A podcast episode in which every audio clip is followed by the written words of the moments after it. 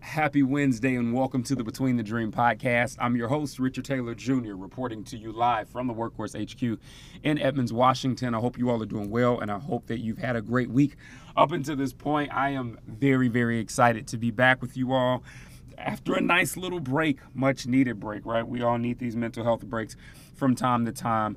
And definitely over here, as we continue to produce content that is going to be beneficial for your mental health I, I believe it's so important for those of us that practice um, um, excuse me, I believe it's important for us who are putting out the work in that realm to make sure that we're practicing what we're teaching.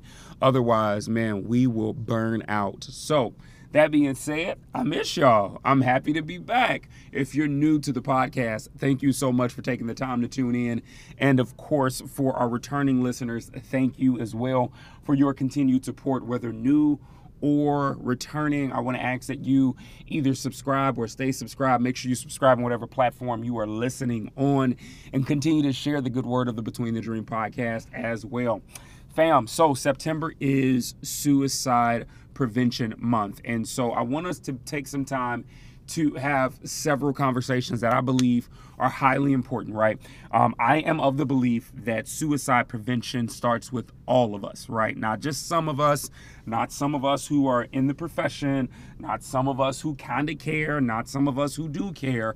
I believe it's all of us, right? And so I want to have a few conversations as we go throughout this month in some areas where we can help, but then also, too, I think maybe breaking down some walls that could potentially um, have us in positions to where we aren't as aware or we might not necessarily know how others are feeling when it comes to those that are dealing with suicidal ideation, attempts, and maybe the struggle, the back and forth that comes with it. So, um, allow me, if you will, to kind of just open up the doorway to have several of these conversations with you all. So, we're going to be doing on social media, I'm doing this content around what I like to call the Life Worth Living series, right? And I'm taking a word each day that has to do with some element of suicide and suicide prevention. And I want to just kind of drop a few of those in this space today. So, several conversations that we'll be having throughout the remainder of this week. Today, though, I want to talk about empathy, right? And I think that this is a beautiful place to start the groundwork for what we are trying to do when it comes to building something that all of us can apply ourselves to, right? And why is empathy that? Because I believe that for many of us, um, we struggle when it comes to empathy. Um, maybe not on the front end, right? I believe that a lot of us actually do care, right? And here's the beauty, right? I, I believe that there's a, a huge difference between sympathy and empathy, right? Obviously, from a textbook definition standpoint, you are sympathizing when you are an individual who can actually um, speak to said thing and feel said thing from your own personal experience, right? But what happens when you don't experience whatever it is that you are feeling? But you still feel for the person or you still feel for a situation. That's empathy. And I think that a lot of us carry that gene, a lot of us carry that trait, but if we're being honest, honest, excuse me, there are many of us who struggle to empathize right on the front end and I just want to encourage us to do so.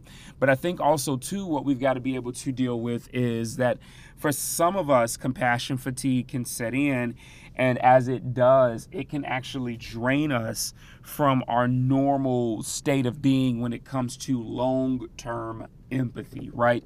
When it comes to continuous empathy. And so I want us to kind of gear our heads towards that because I think that in our own innate human nature, what we tend to have a lot of times when it comes to struggles of all kinds, right? Let's take it beyond just mental health and suicide prevention. If we were to have conversations around injustice, if we were to have conversations around wars going on, um, issues within the our own country here in the United States, or third world countries, or issues that might be going on in certain communities. After hearing about it for so long, after caring about it for so long, I've noticed that you do have individuals that get to a breaking point. I actually had this example kind of come to life for me today. I don't know why. My headphones are actually out for a split second in between my lift today. And there was a guy in the gym talking about like his feelings around like the teacher strike with Seattle public schools, yada, yada, yada. But he said something that was very interesting. He was like, you know what? At this point, he was like, I cared in the past. I don't care anymore. And I felt like in hearing him say that, and as he went on to kind of, you know, have this whole soliloquy that he did to another guy in the gym, what it did for me was it kind of pointed out this idea that for some of us, you know, it only takes up until a certain point to where we feel like, man, I can't empathize anymore, or I don't care anymore. Um, and I know that this is a real feeling. No judgment if you find yourself as an individual who says, Yes, I feel this sometimes. Yes, I, I look at, at, at certain situations like this. I just want to let you know not to give up. And I think in this, we've got to check ourselves to ask the question what is it that has me feeling this way? For some of us, it is compassion fatigue. It is the fact that we struggle to um, be in tough situations or situations that require a longer battle. Um, and because of that, we we throw our hands up. I'm gonna tell y'all right now, some of y'all wouldn't have been able to make it with Dr. King.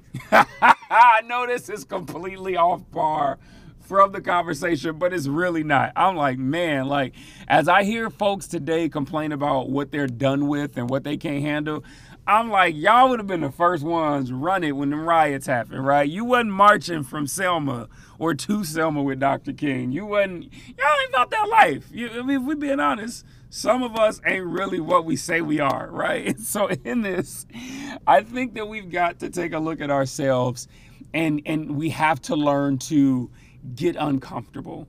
And we have to learn to sometimes stay uncomfortable. Now, does this mean that healthy boundaries can't happen? No, absolutely not. You can still have healthy boundaries. You can still monitor your intake. You can still be in the fight, but pull away when you need to.